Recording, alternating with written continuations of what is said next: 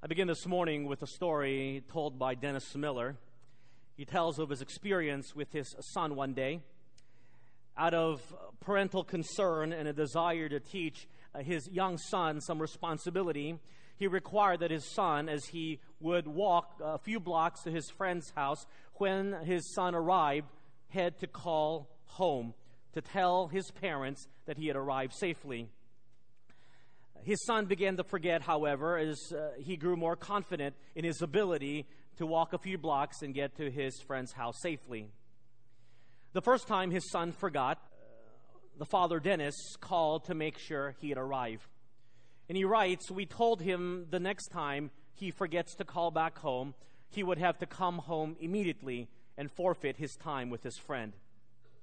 Indeed, a few days later, his son forgot to call home when he arrived uh, at his friend's house. And Dennis writes, I knew if he was going to learn a lesson, he would have to be punished. But I did not want to punish him. I went to the telephone and rang his friend's house, regretting that his great time would be spoiled by his forgetting to call home. As I dialed the number, Dennis writes, I prayed for wisdom and the Lord seemed to say to me, Treat him like I treat you. With that, as the telephone rang one time, I hung up. A few seconds later, the phone rang. It was my son. I'm here, Dad. His son shouted at the phone. The son said, uh, the father said, Son, what took you so long to call? The son admitted, Well, Dad, I started playing and I simply forgot. But, Dad, I heard the phone ring once and that triggered in my mind the reminder to call back home, and so I remembered.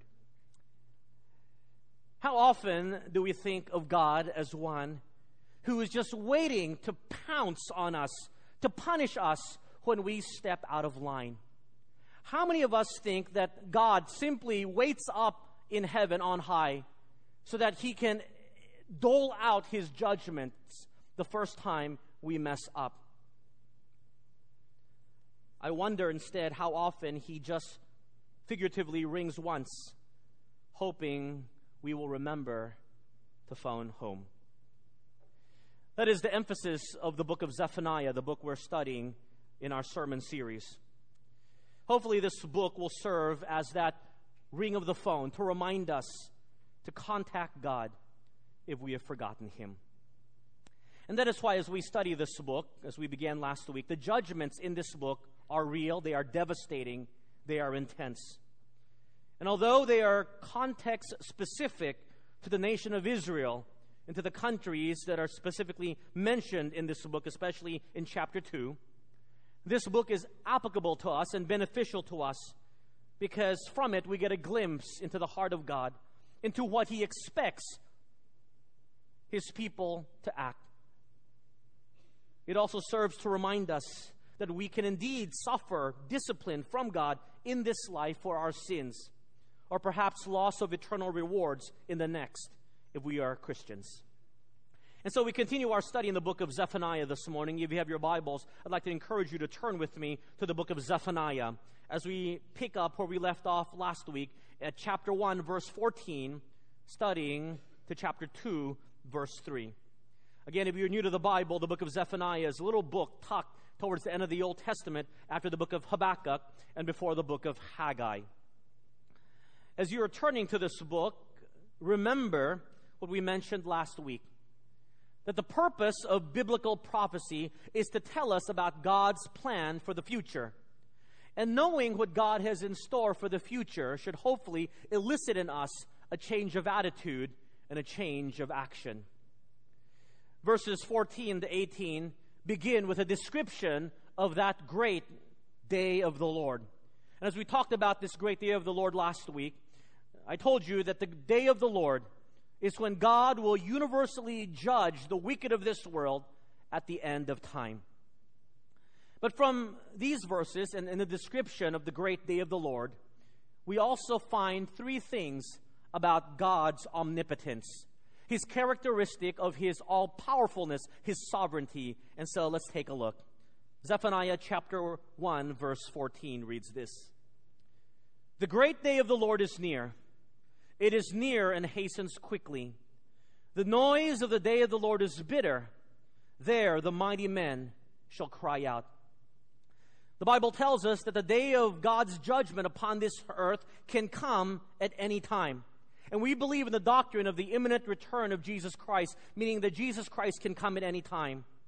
And when this judgment does come, that accompanies the coming of Christ, note what verse 14 says. Verse 14 says that it will be bitter. God's judgment will be so complete, so devastating, it will be very difficult to swallow, bitter to the taste. But I want you to note a very vivid description of what will happen on that day, the end of verse 14. There, the Bible says, the mighty men shall cry out. Imagine men of power and prestige, men of strength and confidence, men of pride and arrogance will cry out in despair as God, in his omnipotence, shows just how powerful he is. And here's what I want you to note number one, if you're taking notes. God, in his omnipotence, number one, shows that he is more powerful than any other human being. God is more powerful than any human being. I know that is simple. I know that you already know that. But sometimes we forget this truth that in his characteristic of his omnipotence, meaning he is all powerful, that God is more powerful than the mightiest men in this world. And God not only shows it today, He will show it at that great day of the Lord that He is more powerful than the mightiest men of this world. In fact, the mightiest men will cry. I want you to let that truth sink into your minds just for a moment. If the God we worship is more powerful than any other person on the face of this earth, why are we afraid of other people? Does that make sense?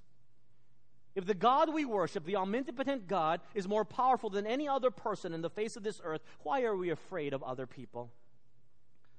Perhaps it's because we don't believe in the reality of the omnipotence of God in our lives. But God, as He has revealed Himself, tells us that He protects us, that He guards us on all sides. We have a God who goes before us, Isaiah 48, verse 17 tells us. We have a God who comes behind us, Isaiah chapter 30, verse 12. We have a God who protects our right flank, Psalm 16, verse 8. We have a God who protects us on our left flank, Job chapter 23, verse 9. We have a God who is above us, Psalm 36, verse 7. We have a God who is underneath us, Deuteronomy 33, verse 27 tells us. And 1 Corinthians 3:16 tells us his spirit lives within us. The omnipotent God surrounds us with protection, with security. It must be a wonderment to him why we are still afraid of other people. Don't forget that the God who protects us, the omnipotent one, can take down any who oppose him. He makes the mighty men cry. The second revelation of God's omnipotence is found in verse 15 to 16 in the description of God's great day of the Lord. Verse 15. That day is a day of wrath, a day of trouble and distress, a day of devastation and, and desolation a day of darkness and gloominess, a day of cloud and thick darkness, a day of trumpet and alarm against the fortified cities and against the high towers. On that great day of the Lord's judgment, it will indeed be a terrible day. Look how verses 14, 15, and 16 describe this day a day of trouble, a day of distress, a day of wrath. But I want you to notice that phrase at the end of verse 16. It says that God's judgment will take down all the fortified cities of the world as well as the most fortified of the high towers. You see, from these verses, we see a second principle of God's omnipotence. Number two is that God, in his omnipotence, shows that he is more powerful than any other human institution. God is more powerful than any human institution. God is stronger than the strongest, strongest man made earthly institution. He can take down anything which we have built to be our security. He can take it down. In what human institution have you placed your trust? In what organization? In what government? You know, historically, the city of Jerusalem was one of the most fortified cities in the ancient Near East. It made the inhabitants of the city of Jerusalem very proud and arrogant. Their city would never fall.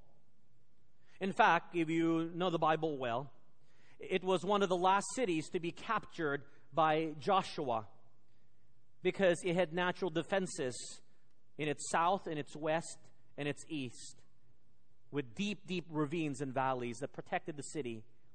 The only way you could come through and attack the city of Jerusalem was from the north, and that is where they fortified the city gates. That is why, years after the conquest of the land of Canaan by Joshua, did the city of Jerusalem finally fall when brave Caleb took the city from the Jebusites. But as fortified as this city was, God said, I will take it down. And God's instrument of judgment in the people of the Babylonians historically took the city of Jerusalem from the north and indeed tore down the city, every stone pushed down.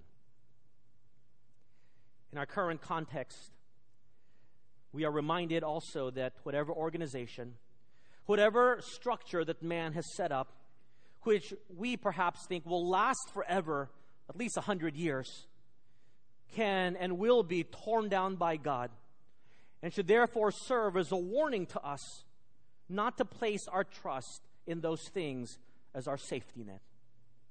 Our trust must be upon the God who is omnipotent who is more powerful than any other human institution.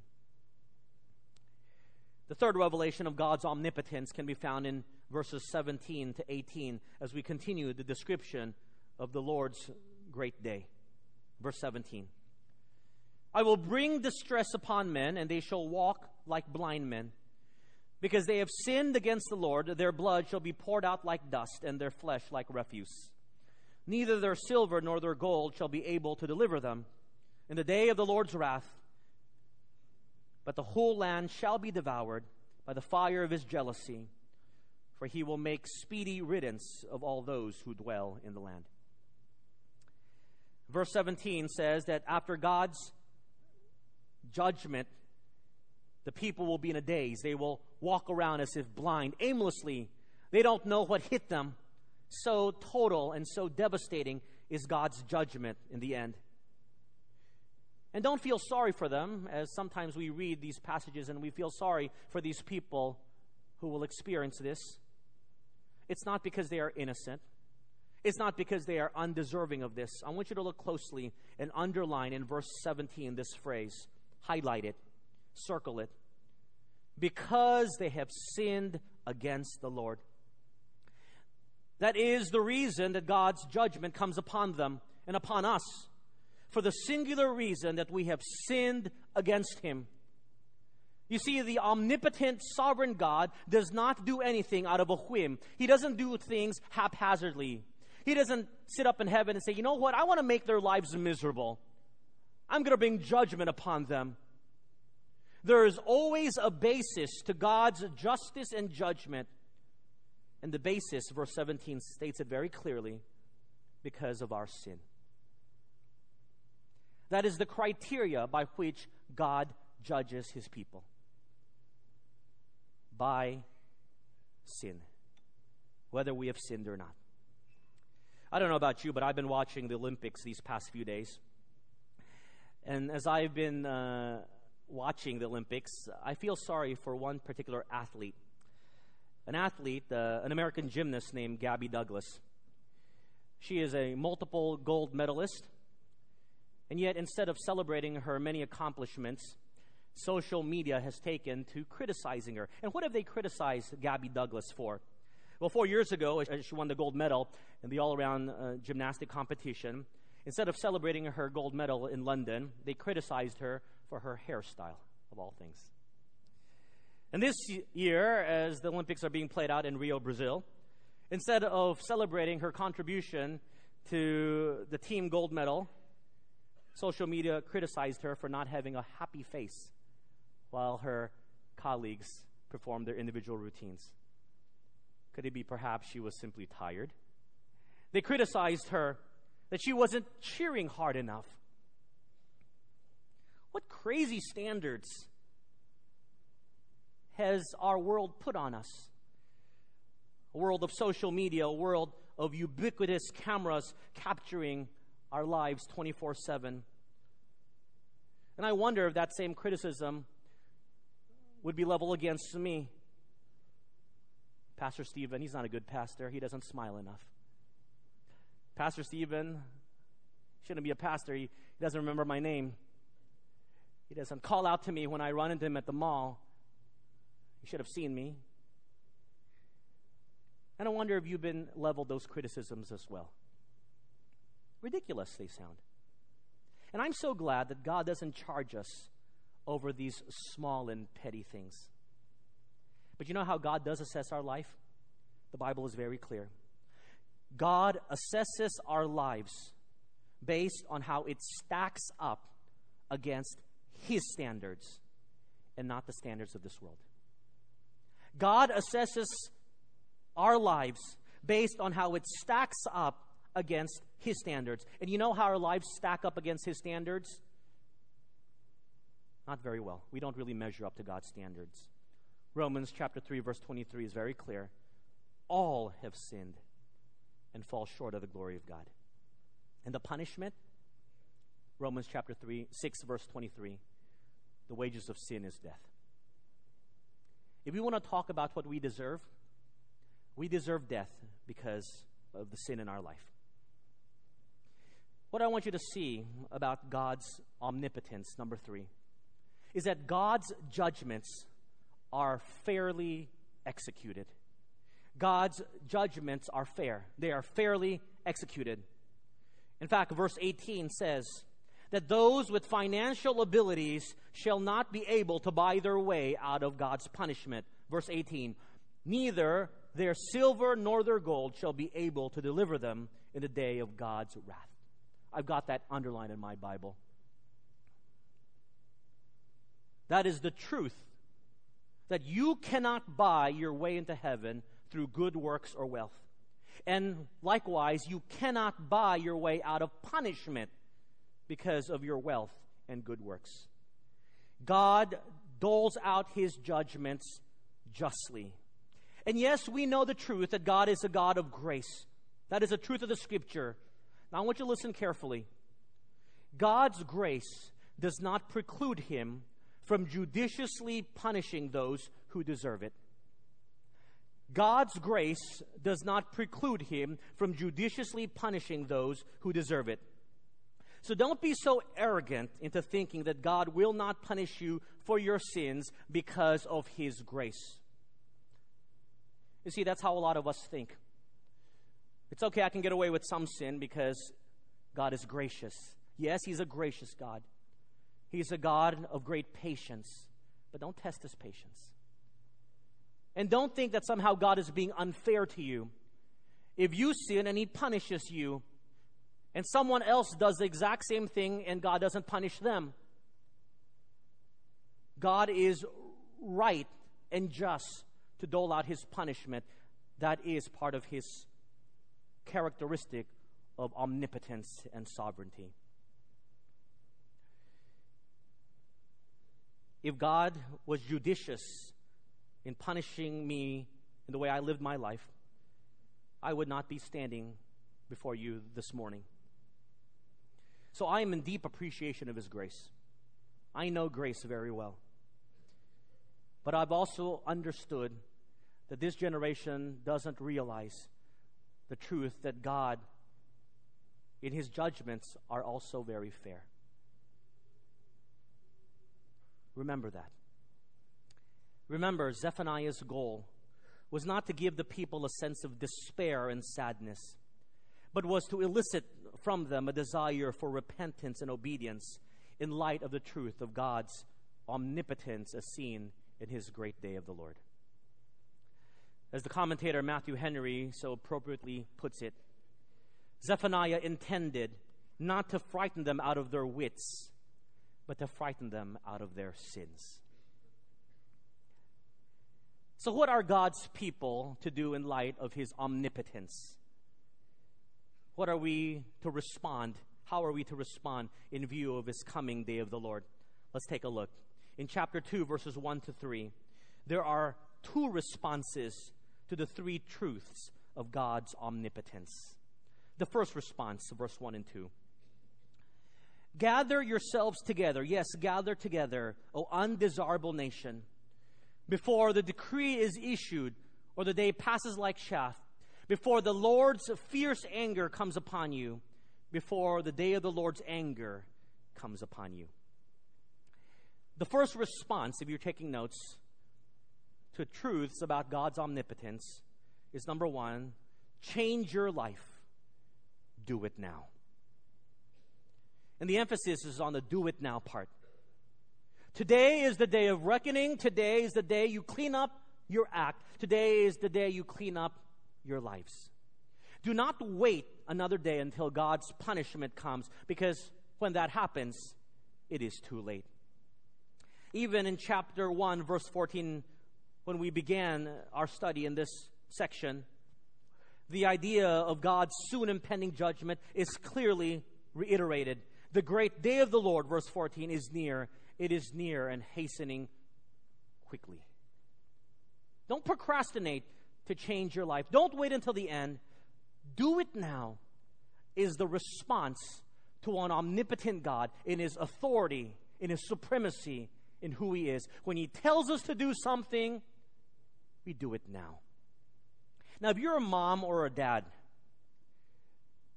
you know how frustrating it is when your children don't do something right away, right? How many of you, I think all of you, have used the phrase in some form and in some time?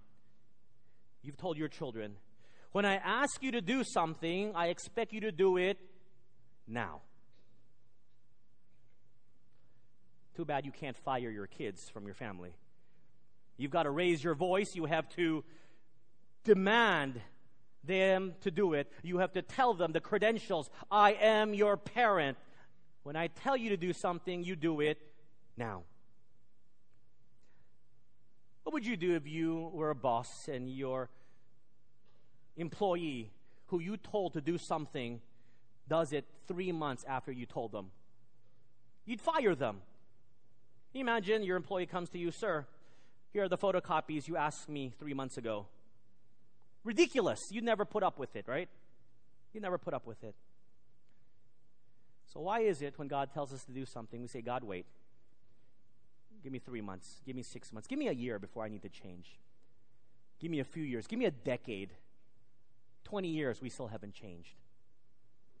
Can you imagine that he would be a bit frustrated? Would it be fair if he doled out some punishments? As I thought about it, why don't we do things now? The reason we don't do things immediately and we procrastinate is because we don't want to do it. We don't like it. But it's not about whether you want to do it or not. I remember a story about a missionary in Africa. That missionary was once asked if he really liked what he was doing. So basically, the question was Do you like being a missionary in Africa? And his response was quite shocking. Here was his response Sir, you ask me, do I like being a missionary in Africa? My answer to you is no. My wife and I do not like dirt. We don't like living in a mud house without electricity and running water. We do not like crawling into vile huts through goat refuse. But, sir, is a man to do nothing for Christ he does not like? God pity him if not. Liking or disliking has nothing to do with it. We have orders to go, and we go. Love constrains us to stay. My friends, it's not about liking or disliking, it's about a command to change, it's about a command to do. The Christian life is not where you can cherry pick what you want to do and which commands you want to follow. The Christian life is not about liking or disliking something. It is simply doing it in obedience to the omnipotent God and doing it now. And so you can see how frustrated God must be when He, in His omnipotence, asks His people to change and why it takes them months, years, decades to get their act together and change. Don't blame Him. If the omnipotent God were to act in punishment, if you don't do it immediately, we would do the same as parents and as bosses. God is eternally patient with us, but He warns us today that we need to change now. Repentance, confession needs to happen now. Listen carefully. It's not about your convenience, it's about His demands.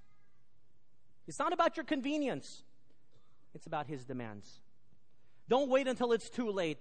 Imminent repentance is imperative because of God's great day of the Lord. His punishment is rapidly approaching in light of His omnipotence. Change needs to happen now. Sometimes when I go to the U.S., I have the opportunity to talk to Filipinos who've migrated there. And I'd like to ask them one question How are you adjusting from a culture that is generally habitually late to everything to a country where the culture is to be prompt and on time? Right? How does one change from culturally being habitually late to every event to live in a country where the culture is about being on time and prompt? I got many interesting response. One of my favorites is this. When I asked this person this question, said me, Pastor, when you miss the plane a few times, you realize the plane isn't going to wait for you. There's great truth in that. When you miss the plane a few times, you realize the plane isn't going to wait for you. What a vivid image. When that door closes, no amount of knocking and pleading is going to get that plane door open again. You're late, you're late. You have to be ready. Change is too late when Christ comes again. Change is too late when his wrath is upon the wicked. Today is the day of decision. Today is the day of repentance. Today is the day you and I need to start living for Jesus Christ. If you wait, it may be too late. As the missionary Robert Moffat once said, we'll all have eternity to celebrate our victories but only one short hour before sunset to win them. We'll have all eternity to celebrate our victories, but we only have a short time in this life to win those victories. Change your life. Do it now. The second response, verse 3 Seek the Lord, all you meek of the earth, who have upheld his justice. Seek righteousness, seek humility It may be that you will be hidden in the day of the Lord's anger. The second response to an omnipotent God's impending day of the Lord is to change your life by number two, seeking the Lord. The first was change your life, do it now. The second, change your life, seek the Lord. We change our life not to better ourselves. We change our life so that the life we live is focused and directed towards Him. And that seeking of the Lord is evidenced in two ways. Verse 3. First, seek righteousness. Simply put, do what it's right. Do what's right. That's righteousness. Do what is right. Seek to do what is right. The second evidence, seek humility. A condition of the heart, humbling yourself before an omnipotent God, knowing that his punishment is coming. And what is the reason why we would respond in such manner? Look at the end of verse 3. So it may be that you will be hidden in the day of the Lord's anger. The word hidden has the idea of sheltered, protected.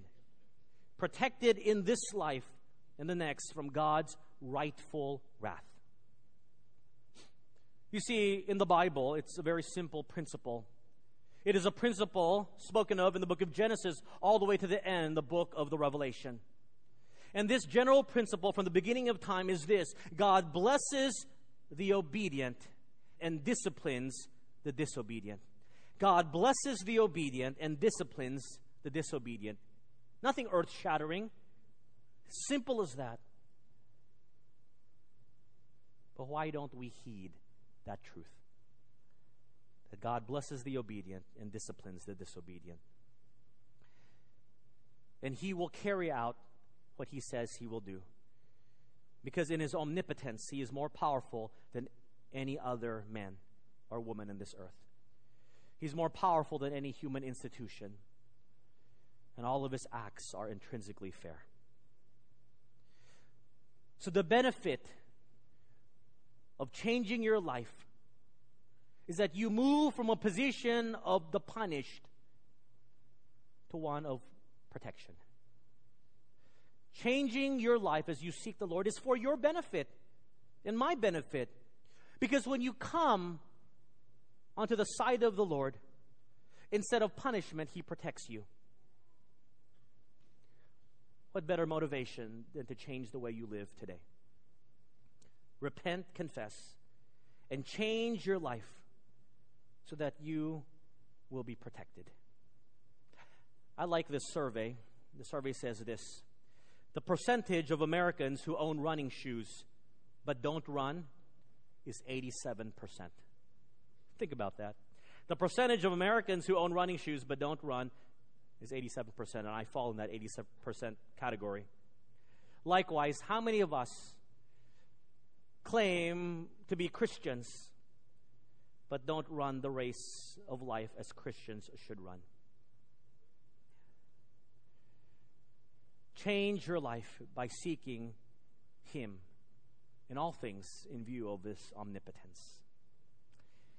This is not a suggestion.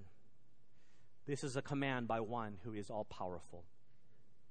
You see, there's a difference if a sibling tells you to turn off the television versus your parents telling you to turn off the TV. What's the difference? Power and authority. There's a difference between a colleague telling you, hey, make some photocopies, versus your boss telling you to make photocopies. What's the difference? Power and authority. There's a difference between a janitor telling you to pick up a piece of trash on the floor versus the president of the company telling you to pick up trash on the floor. What is the difference? Power and authority.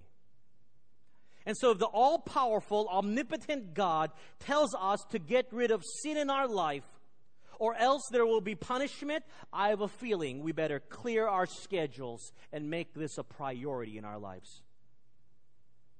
Do not test the patience of God. It is a sad day for me as a pastor when I see men and women, in my opinion, who is under the discipline of God. I have been under God's hand of discipline. It is not fun. It is not something you want to play and mess around with. Instead of rejoicing that someone is undergoing discipline, when I see men and women under the disciplined hand of God, my heart goes out to them. There's nothing they can do. But yet, God gives us a warning. He says, change. Live transformed lives. Change your life. Seek Him. Do it now so that you can move from punishment to protection. The warning has been sounded. It is that one ring that should remind us to call home and to reconnect with God. May the words of the prophet Zephaniah wake us up to live changed lives. Let's pray. Heavenly Father, thank you for your word. Thank you for the clarity in which You tell us how we are to live. There is no gray area, it is black and white. We are to change the way we live from a life of sin to a life that honors and glorifies you. Give us a proper view of who you are. You are all powerful, you are omnipotent. And in the truth of who you are, may we humble ourselves and recognize your authority and power in our lives so that we will change to seek you in all things and to do it now. If there are some this morning who have been waiting years thinking that they will have time, may the Spirit move in their hearts this morning that you would convict them to heed the prophet's call to change now. Lord, I thank you for your word. Thank you for the message it brings to a generation such as ours. I need to hear it. We need to hear it. In Jesus' name we pray.